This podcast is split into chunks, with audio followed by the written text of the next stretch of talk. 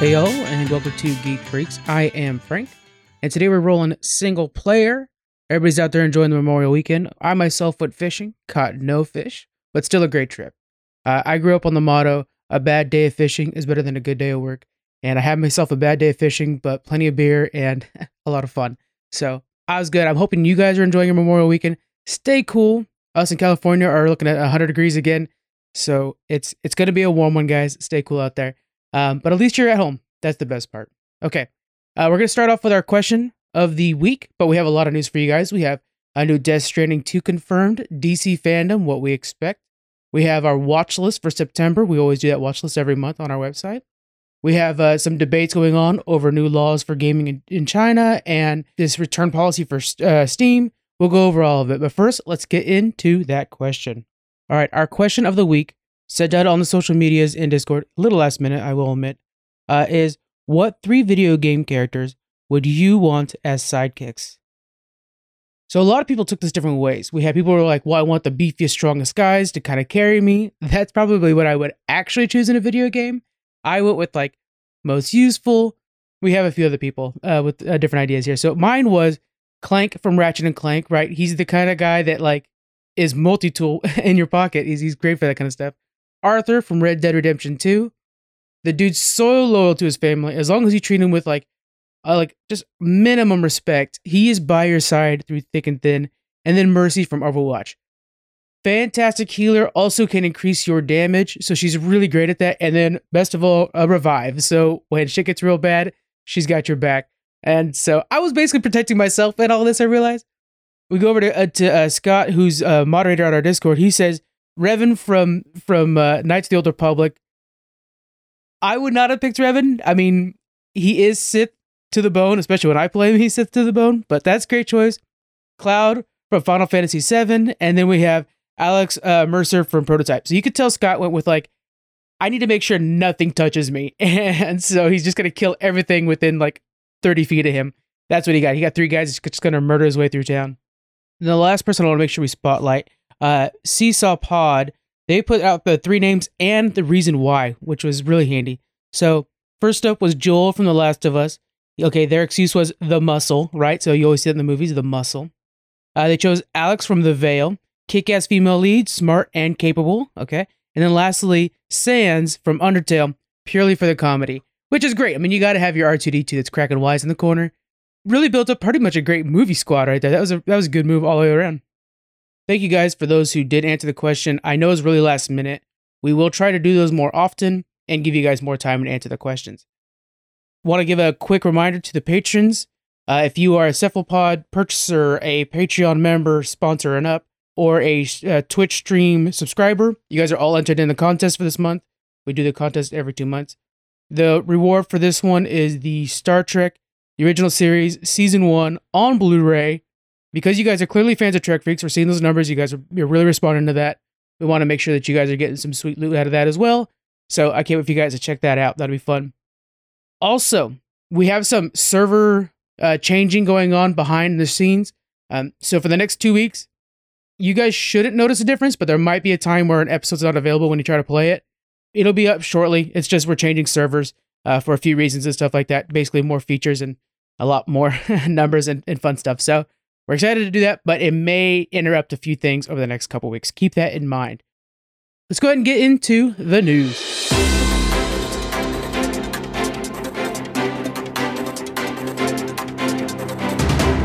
DC Comics has announced the return of DC Fandom, a two day event revealing what is next for the company. It's returning October 16th. Last year, Fandom released trailers, comic book announcements, casting news, and much more. We could expect the same from Fandom 2021. DC has already released a few teasers to kind of let us know what to expect. First, a new trailer for The Batman. Robert Pattinson's The Batman will show off a new trailer. The production has been slow with multiple COVID delays. Principal filming is now complete, and they are wrapping up with the finishing touches. The Batman is scheduled to release for March 2022, so we should have some very good footage to show off at Fandom.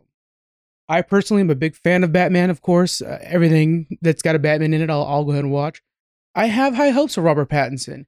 He's not my first pick when I first heard about it, but over time, and especially with that first trailer, I've grown to like him.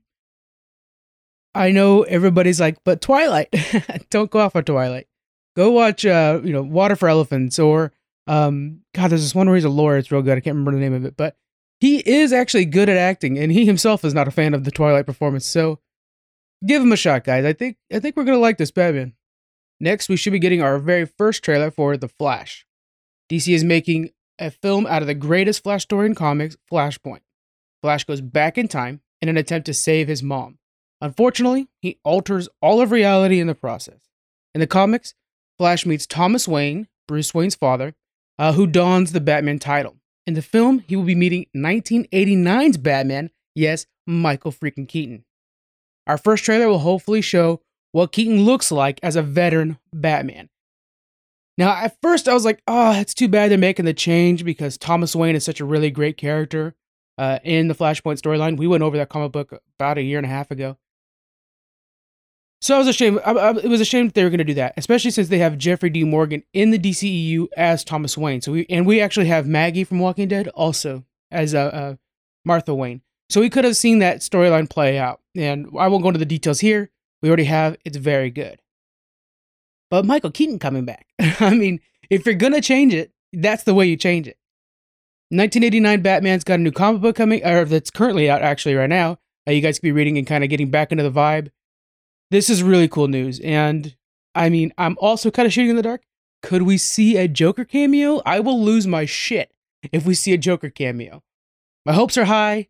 Don't mess them up. I'm not an Ezra Miller fan, but I am a big Michael Keaton fan, so fingers are crossed. We may be getting teasers for both Black Adam and Aquaman and the Lost Kingdom.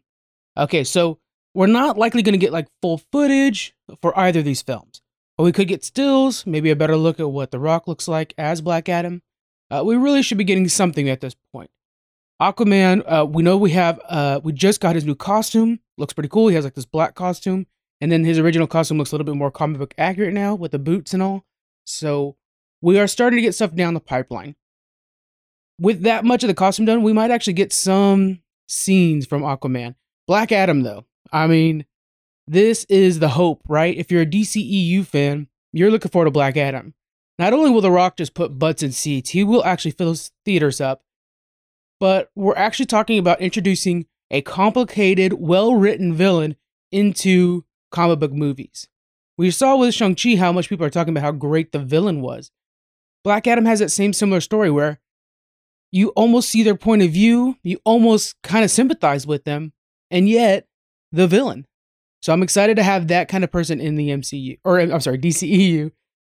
When you look at like somebody like Darkseid, Darkseid's fun, but what is he? He's a jerk who's just trying to kill everybody. It's not, you know, it's not complicated. So let's see what we could do when we actually have some solid written characters in the DCEU. I'm rooting for this. Uh, I would like to see Black Adam fight Superman and the, and Shazam. That that that comic book is so fun when they have all three of those fighting. So let's see what happens. We can expect a whole lot more info on DC seasons that are coming up. Uh, all of the Arrowverse, the HBO verse, I'm going to be calling them that now, uh, and of course Harley Quinn, the animated series, uh, are all on the docket. We have the crossover event we learned about recently, we talked about last week. Uh, and of course, we have Peacemaker that, that released a little teaser, uh, what is that, poster of Peacemaker in his car. So we should be getting more on this. So, from what I'm hearing, because James Gunn's actually involved in it, the Peacemaker series DC's very happy with it. So it looks like we might be getting more of those or more characters. They also revealed this week that a character that died in the last Suicide Squad movie will be returning for Peacemaker. He actually survived, apparently, or they survived, apparently. So that might be something really worth watching. We'll have to check it out. I'm very excited to get some additional footage from the DC video games. We can expect to see new trailers for Gotham Knights and the Suicide Squad Kill the Justice League. There are even rumors of a new Injustice on the horizon. So, Injustice 3, if announced, that may steal the show. Uh, Injustice is such a really fun story. The comic books that they tied into it are actually really great comic books, but the game itself is a lot of fun. I, I remember playing the first one a lot. If they announce number three, I know that's going to bring a lot of media coverage, a lot of, you know, it'll be trending all over the place. That might actually really boost the show up quite a bit. So, Uh, expects probably, I, I would almost guarantee you there's going to be some injustice there. Outside of that, the Suicide Squad, we've only gotten one trailer for, so we really could use some more details on how that's going to play out. And then the Gotham Knights is shaping up to be a big heavy hitter for them. I think it's going to be something that's huge for them. Uh, and I know we've gotten some delays and pushbacks and stuff like that, but we should be at the point now where we can get full gameplay breakdowns for each of the four main characters. Lastly, some more details on future DC comic books. DC recently went through another soft reboot. It combined all the past iterations of our heroes and added some fresh ones. We may see some additional future state titles or milestone comics getting a full series. Personally, I want to see some more DC Black Label stories. Uh, those are kind of like the Joker movie. They're a more adult, darker tone on our heroes and villains.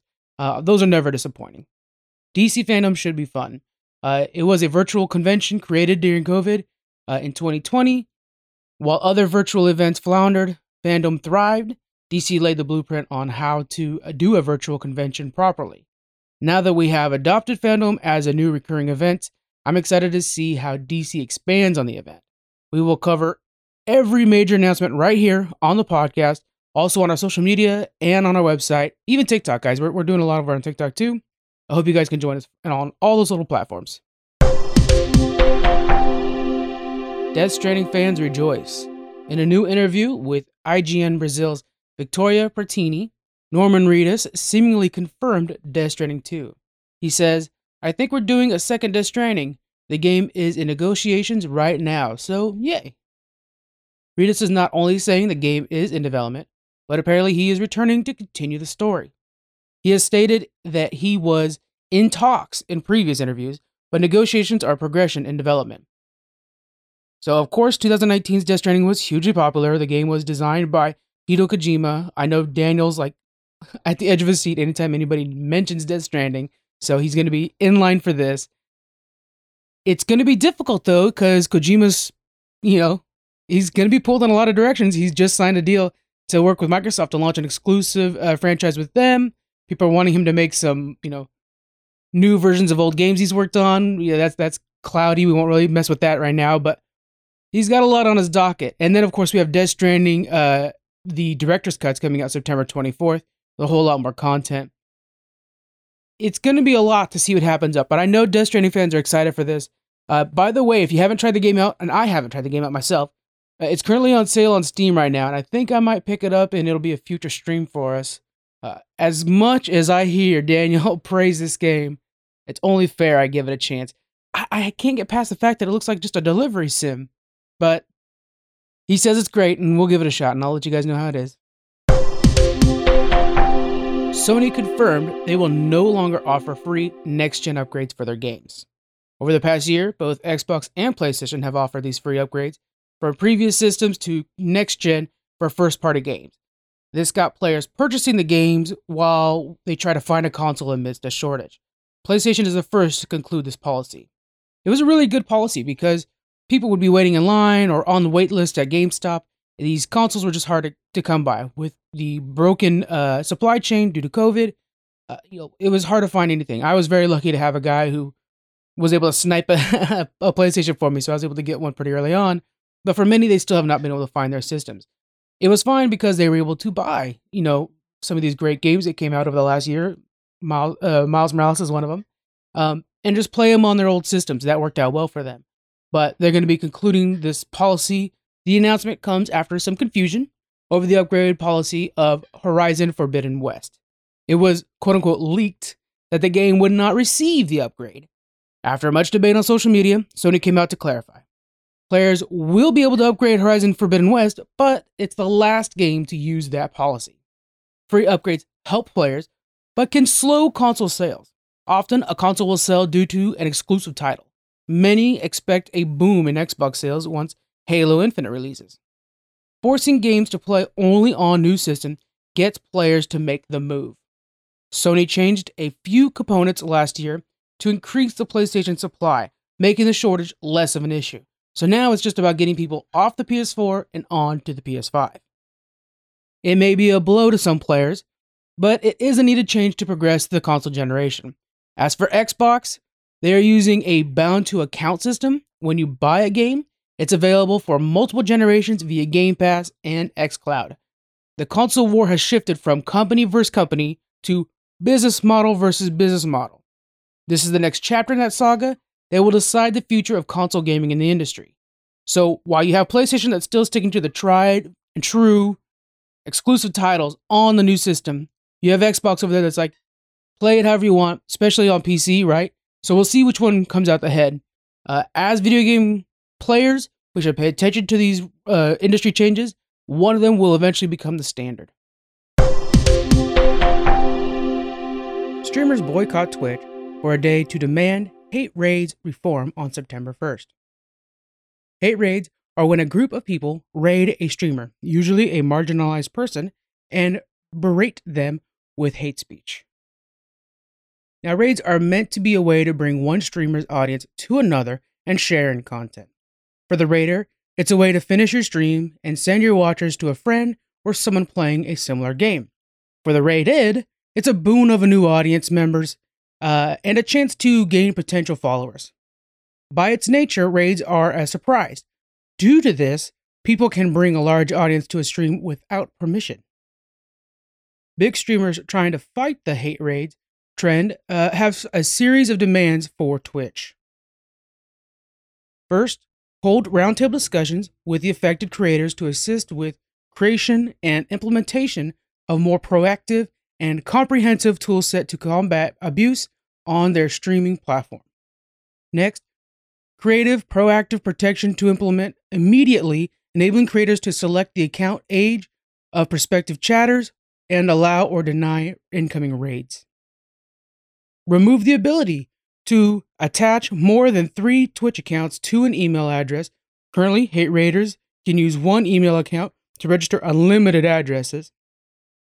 And lastly, provide transparency into the actions being taken to protect creators, the time frame for implementing the, those tools, and the involvement of Twitch Safety Advisor Council. The most powerful and immediate demand is the ability to deny a raid. Some small streamers are happy with entertaining friends or, or sharing their game with a select few. Putting the power to turn away a random large audience ensures their community stays tailored to them. There is a potential loophole with third party raid programs, but this is an important first step. Now, generally, when I receive a raid, it's you know exciting. I'll be kind of clocked out playing some Psychonauts 2 or Hades, uh, and then all of a sudden, like, oh hey, here's 20 people came, they come in from like Larry IRL or uh, somebody like that, and it's like, oh hey, cool. First off, I get to talk to my friend because he comes in with the raid, and then I get to meet some of his people.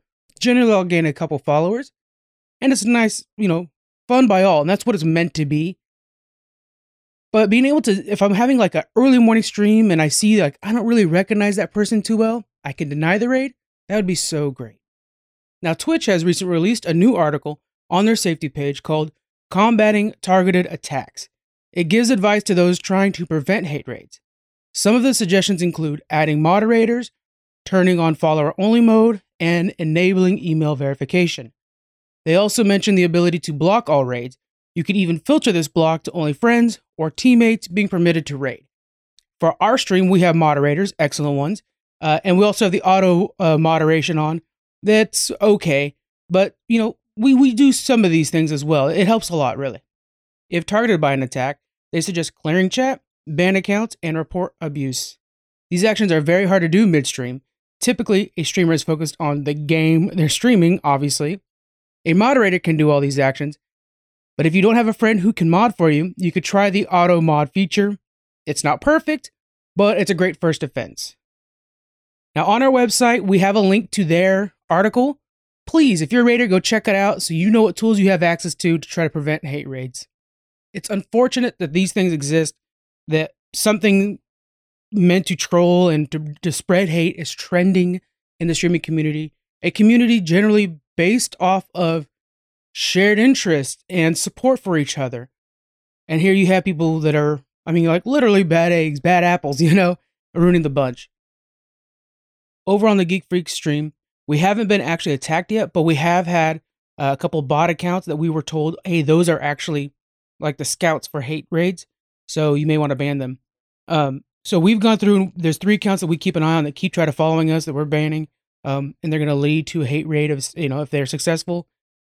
But luckily, we have excellent modders and fellow streamers that have you know shown us what hey those are the guys. So building that community has helped us out a lot. So we want to really give a huge thanks to not only our moderators who are you know fellow podcasters and just you know fans uh, and friends, but also shout out to some of our fellow streamers like Larry IRL, who's the one that really woke me up to that, and I really appreciate it. And so thanks so much, guys. While there are many tools out there to help prevent hate raids, the important thing is that we are open about it, discussing it, and that way when we see somebody else being targeted by this, we could jump to their defense and help them. Hate raids won't stop overnight, but if we work together, we can limit their impact. Steam's return policy has long been a staple of the platform. Simply put, if you play under two hours, you can return the game. Rarely has this policy had any issues until now. Developer Alexander Reshnikov of Emeka Games is calling it quits after, after the recent game, Summer of 58, became the subject of a mountain of returns. The trick is, the game was not bad, just short. Players are beating the game in under two hours and then returning it. Alexander released a statement explaining the situation. They say they're quote unquote leaving game development for an indefinite time to collect my thoughts.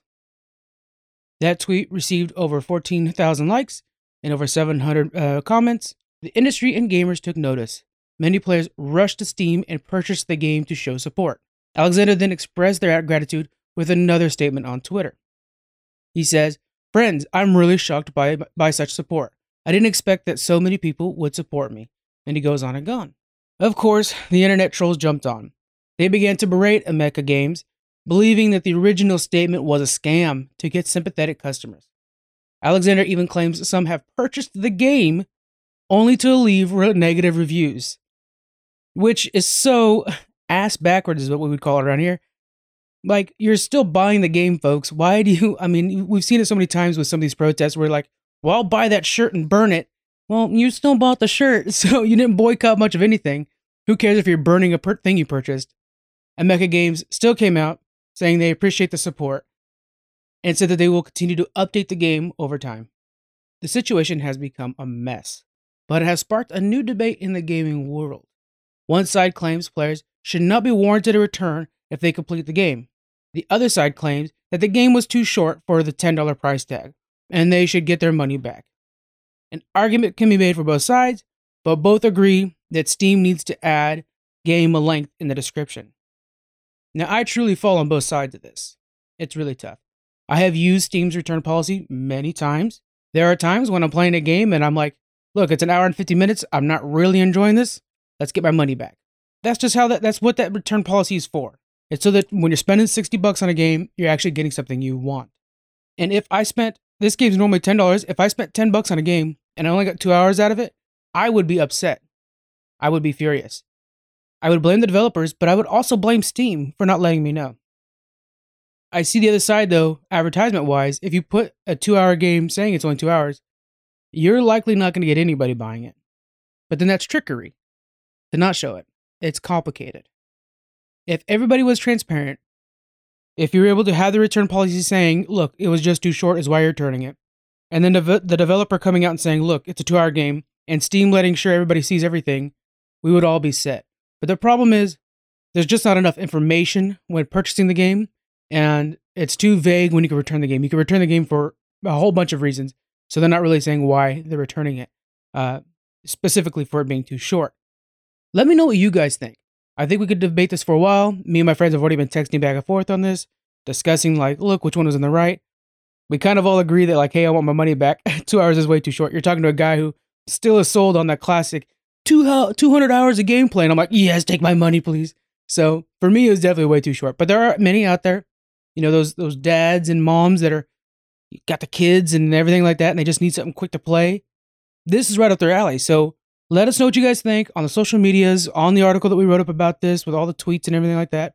Um, or you know, DM me directly or on Discord. We're always there to chat about this and discuss on what we think should have been done.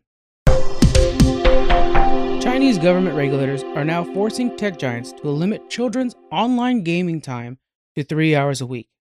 Specifically, Friday, Saturday, and Sunday from 8 to 9, and on holidays. I myself would not handle this. If you told this to a young me, now these are online games are specific, but still, if you were to limit my gaming at all as a kid, it was the end of the world. of course, my parents would always have, you know, jobs for me to do or whatever like that, but any moment that was my moment, I was on the N64 like a madman. And then the Xbox, you know, as time goes on. Um, this would be hard for me to swallow. Uh, but yeah, so previously this the uh, law was citizens under 18 were only allowed to play for an hour and a half per day. So an hour and a half a Fortnite, what are you talking like? Maybe four matches if you're decent? You know, that's, that's pretty hard. Um, it's quite the limit. Regulators claim this move is to protect the youth from video game addiction. It's also part of their wider push against uh, large tech companies like Tencent and NetEase. According to Verge.com, China's state media recently released an article uh, calling gaming a spiritual opium. The latest limits appear to be a ramp up of the article. So we've been seeing this kind of pushback on gaming from the Chinese government. Uh, that's their prerogative. You know, we're not going to comment on that side of things. Uh, we try to we try to stay away from politics in general, but we're going to talk about the pros and cons of limiting video game time for kids, so we can kind of understand what we should be doing and and what's going on here. First off, kids have a lot of other responsibilities we put on them, homework or whatnot, and we know that video games are addicting, so it could pull them away from that. It's best to keep a kid focused. And when I grew up, and I'm sure a lot of you guys, the idea was finish your homework first, then you can play video games. I'm sure all of us have told our parents, yeah, yeah, yeah, I finished my homework, I'm good, knowing damn well nothing had been done. But that's what, and for me also, was also the Simpsons reruns. I had to get done before Simpsons was on. That was my goal. But yeah, so trying to implement something like a structured schedule, I think, is probably better than straight up limiting. But that was that's the idea is you can keep them focused on their schoolwork. Another pro to limiting this is getting kids outside. We've seen this over the last 20, 30 years. Kids are becoming inside uh, creatures now. They'd much rather be on the video game than out playing, and they should be getting that exercise. Uh, implementing exercise is just a normal way of life. It's actually something we have to focus on as parents now, um, raising modern modern kids. And video games are counter to that. So we do have to keep that in mind. It's hard to do because kids are generally more content when they play on the video game. Like, hey, here's Fortnite. Leave me alone for an hour so I can have some uh, me time. But we have to kind of find that gray area. Yeah, they could have their time on Fortnite, but they also need to go outside and play, work on their schoolwork. It's a busy life for a kid. And with the pandemic, nothing has been made easier. One of the biggest cons is the video game industry is an industry. That means that they rely on kids to play more, adults to play more, and everything. They have designed these video games that we've talked about in the past to be much more like gambling. They want you to spend that dollar, two bucks for a loot crate, and you open it up for basically nothing, essentially. But that kind of gambling mentality is being pushed on children. They can gain gambling addiction through those practices. So it's due to the parents, the adults, and the life of these children to moderate that and make sure that they're not being subjugated to addiction problems early on. It's tough. As we open up this world, we also open up vulnerabilities for our kids. But we can do this. There are a lot of good sides to all this. Video games can push education as well. They increase eye hand coordination. That was my mom's big thing when we were kids. Well, at least your eye hand coordination is going to be great. Like, yeah, sure, whatever, mom, that works for me. as long as I'm playing Halo, I'm cool. So, you know, th- there is that kind of like give and take, right, that we have there. Um, I think in the end, I think it should be up to the parents personally, you know. And I think the parents need to understand that video games can be a tool and a reward, but they also need to be in moderation, like everything else, right? We all know that. But putting into practice is what we need to do. Limiting to three hours a week sounds rough to me, but I'm also a person who is clearly addicted to video games, right? That's you guys see the streams, right? We do more than three hours a week just on stream. So finding that balance will be tough. We'll follow up on what China's doing because there's going to be more regulations coming up. Matter of fact, there was another really crazy one that came out before after this article was written um, on our website. But we won't go into that too much. We might save it for another later day. So, anyways, uh, check out our website for more updates on this. Last bit of news is going to be our watch list. Each month, and the first week of the month, we put out our watch list, watch list for the month. It gives you our picks of things you should be watching that month on all your different streaming services. This month, Hulu is the big winner, as a lot of the uh, terrestrial TV shows are coming back, and Hulu is their outsource for that. First, and my number one pick for the month is What We Do in the Shadows Season 3. That premiered on the 3rd. If you guys are not on the show yet, take it from me, go watch this. We talk about how great Taika Waititi is. Guess what? Producer of the show. Uh, he actually created the show with his friend Jemaine Clement uh, as a movie back in the day in 2015, and now there's a TV show version of it. He is on it randomly, but not regularly. The show is fantastic, and so far season three is is just ramping everything up, and it's a lot of fun. On the 27th, we have the premiere of a lot of the you know the Fox animation block. We have Bob's Burgers season 12, Family Guy season 20, and The Simpsons season 33. I know, right? Crazy. Uh, I remember when season 20 came around, we thought like, what? That's never been done before. Uh, here we go at 33. Another show premiering again is The Great North season 2. If you guys are Bob's Burgers fan, then you got to check out The Great North. It's made by the same team. Over on Netflix, on the third, we have Money Heist Part 5, Volume 1. The adventure for Money Heist continues. I still need to watch this. I know, I know, but I'll have to really sit down and focus. It is dubbed for English, and that takes just one more level of focus. I can't be on my iPhone. So I will get to it at some point, I promise. Lucifer is getting its final season on the 10th. For you guys Lucifer fans, it was saved by Netflix, a little tweaked a little bit too. Uh, but I know you guys are looking forward to seeing what, what how they end things off with Lucifer. I'm interested to see if they bring him into the DCEU, especially if they're going to start doing Sandman. You'll see more Lucifer that way. Pokemon Master Journeys, the series, joins Netflix on the 10th as well. Uh, this is a really fun way to join the Pokemon universe for a first time. Master Journeys is a reintroduction for a lot of people into a new zone related to Sword and Shield for uh, you video game players. HBO Max, their main thing, Doom Patrol Season 3. It's coming out on the 23rd. Uh, Doom Patrol is, God, what is it? It is the wackiest DC show that there is. Uh, I can't believe some of the shit they can get off with over there. It's just so freaking crazy. Um, it's a fun watch. Make sure you check it out.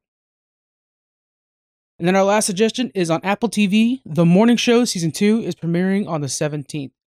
The Morning Show is an interesting mix of comedy and drama, drama with, I mean, just some of the best actors on TV. I really think you should check it out. Uh, if you have not seen it yet, at least look at trailers and look at that star-studded cast. All right, we're gonna wrap things up with our Shang-Chi uh, review.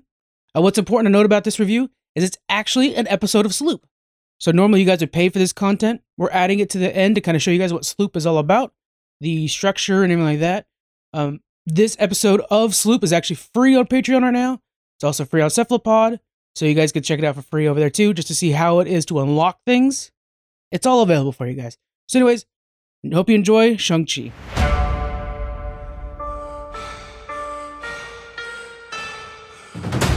Hey y'all, and welcome to Sloop. I am Frank, and we're going to be talking about Shang-Chi and the Legend of the Ten Rings. This is a very special episode of Sloop, as it is free for Cephalopod, for Patreon, and also going to be tagged at the end of our normal uh, Geek Freaks news to kind of give you guys an idea of what Sloop looks like. So the point of Sloop for those of you guys who are new to this format, is it is immediate reaction. I literally just got home from the theaters and was able to get in front of the mic and start talking about this awesome new addition to the MCU. Okay, it is important to remember this is going to be spoiler free. We want to make sure that you guys have plenty of time to see it, and we're still pretty hot on this. It's the opening weekend. Uh, so, Shang-Chi and the Legend of the Ten Rings, it's directed by uh, Destin Daniel Cretton. Uh, he's known for Mercy. Mercy's really a really great movie he does.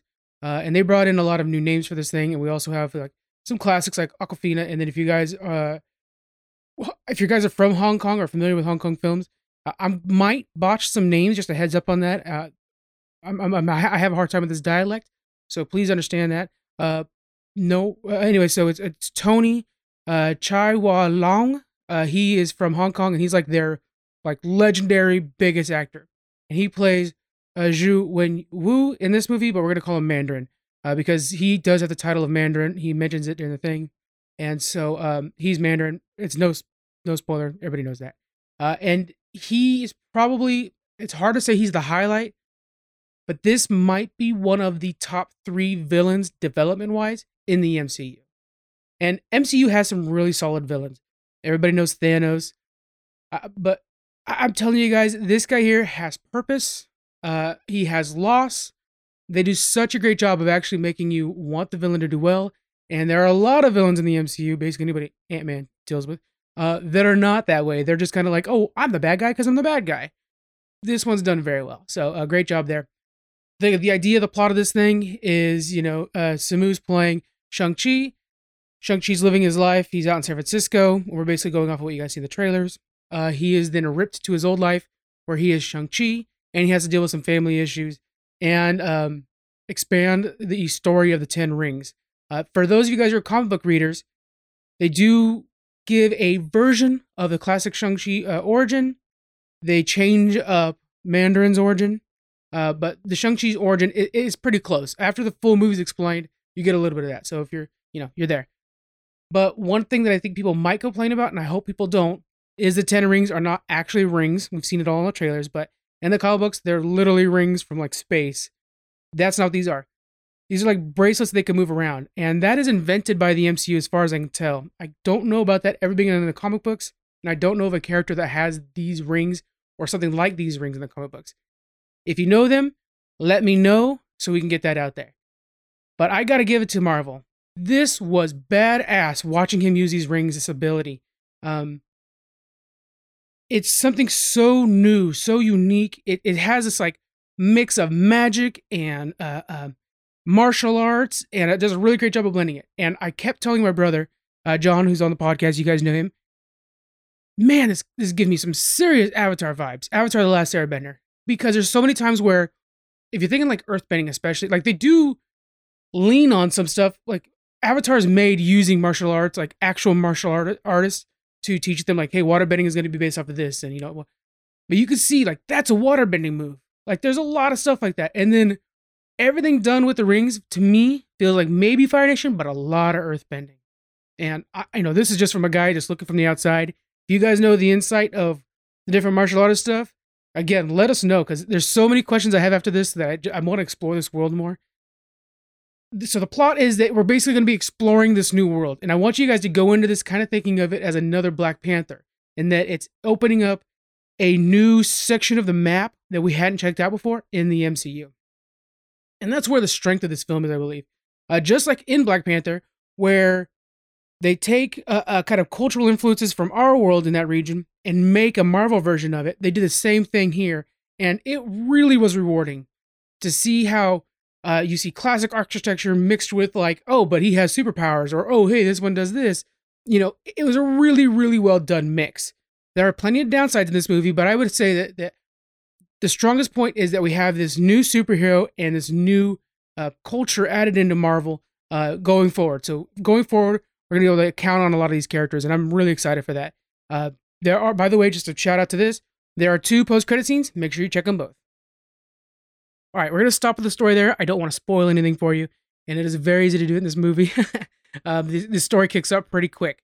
So, um, but let's go ahead and go into acting direct. Uh, let's go into acting first. So, um, let's look at the cast here. We had uh, Simu played uh, uh, Shang-Chi. I think he did a great job. He's from Kim Convenience. Jonathan kept telling me, like, make sure you watch Kim Convenience.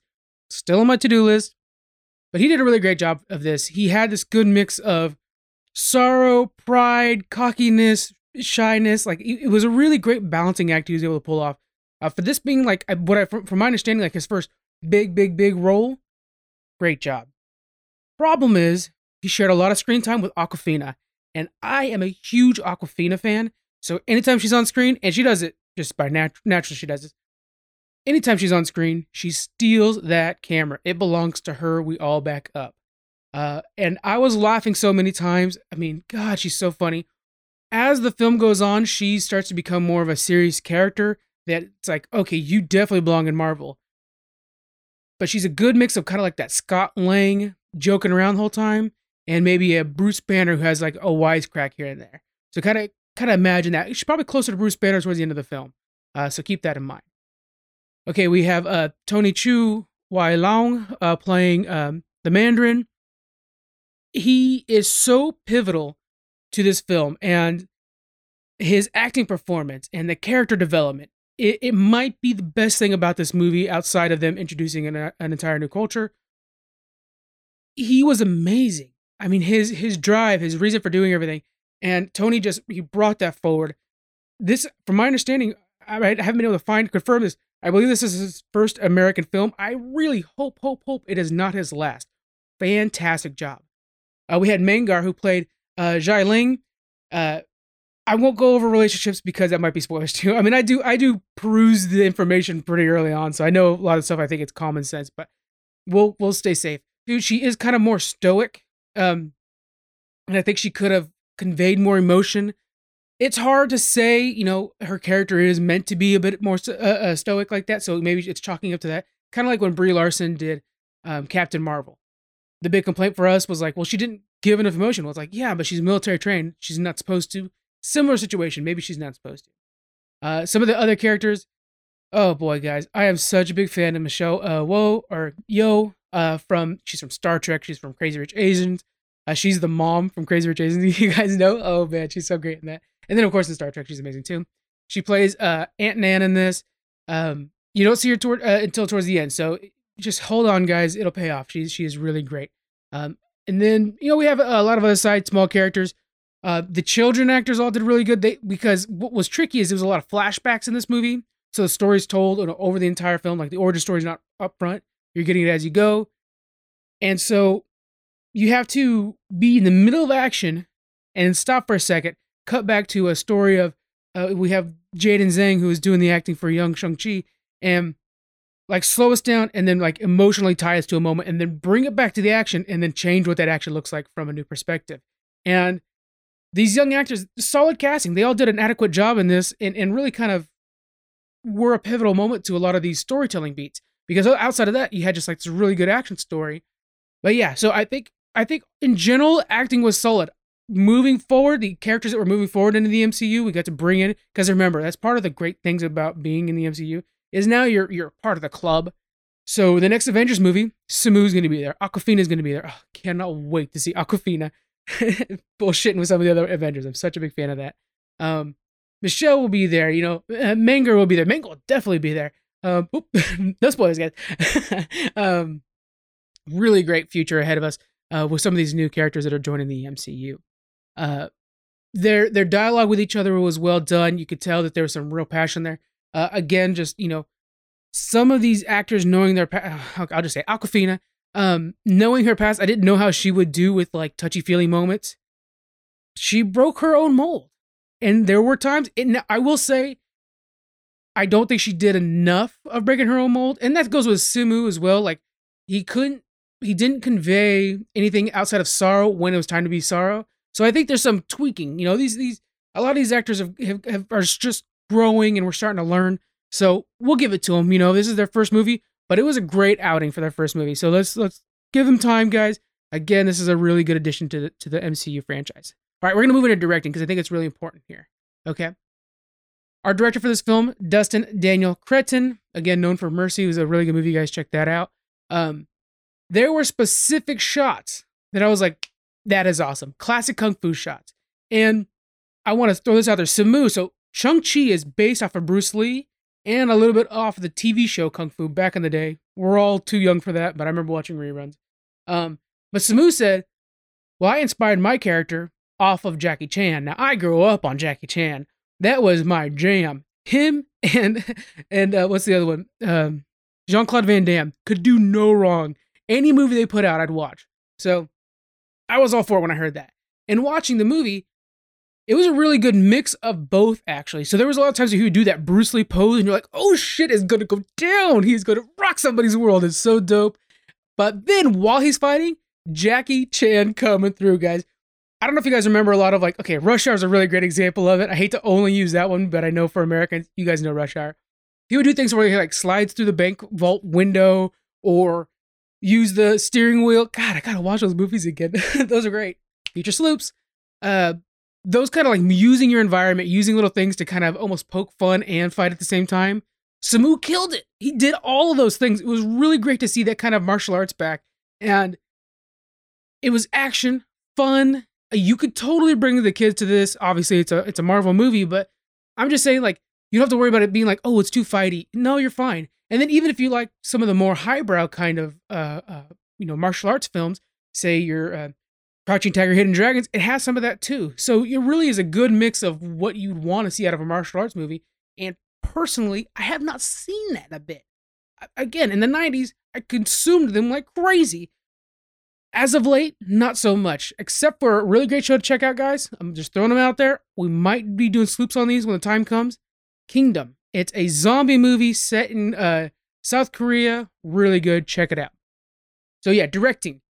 Uh, another thing I want to really give this guy a, a big props for pacing. It's so hard to nail pacing.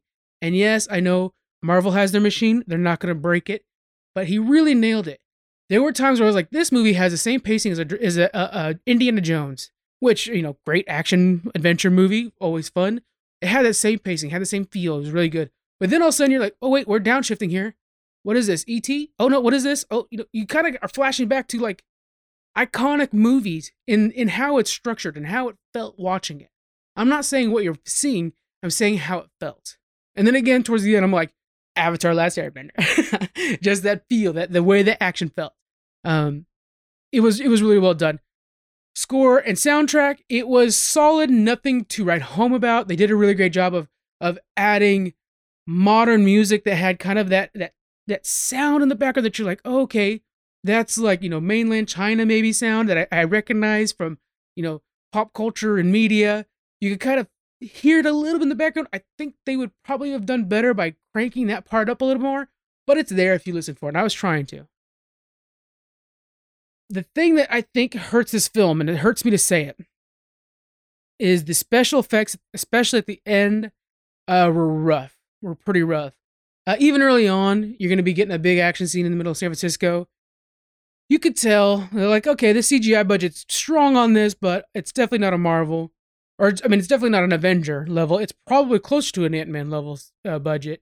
Um, or you know what? It, it's kind of like the Black Panther level, or not Black Panther. I'm sorry, uh, Black Widow level. Like the parts where the for, uh, Black Widow spoiler spoiler warning when the parts when the fortress is falling, solid CGI.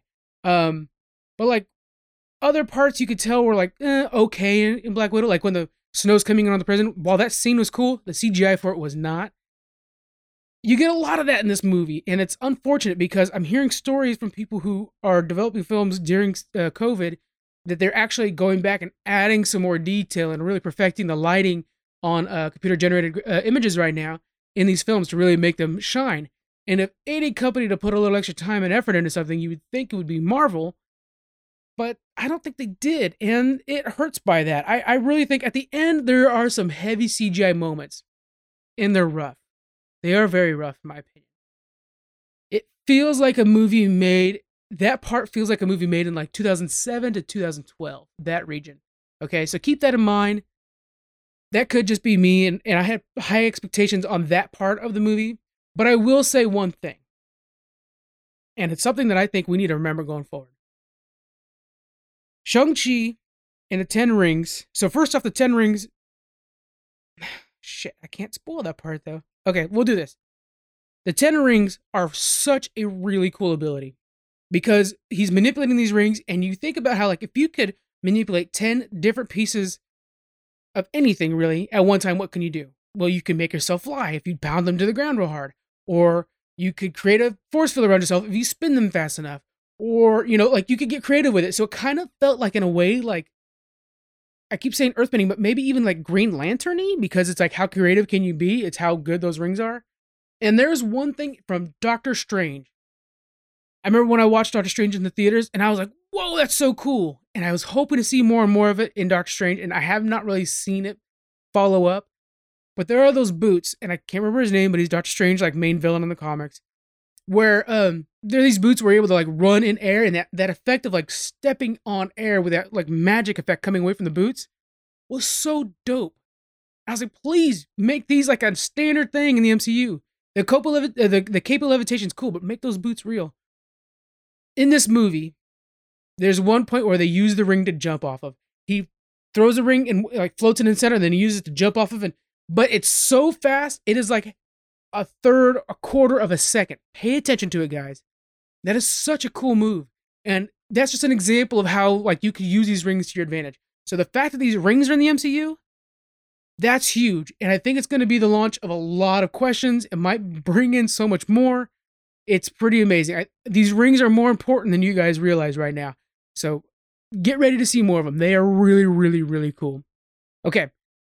That's basically it for the movie. Uh, of course, you know, that's how sloops are. I, I uh, you start recording these immediately when I get home. So I'm so full of freaking hype and I want to practice martial arts right now, but I don't quite have the body figure for it. So I don't know how that's going to go. Uh, but we'll, we'll, figure it out. I'll figure Awkwafina. I probably do what she does in the film with practice. Um, we don't grade these normally for sloops, so just a heads up for the for those of you guys who are new to sloop. But we'll go and grade this one.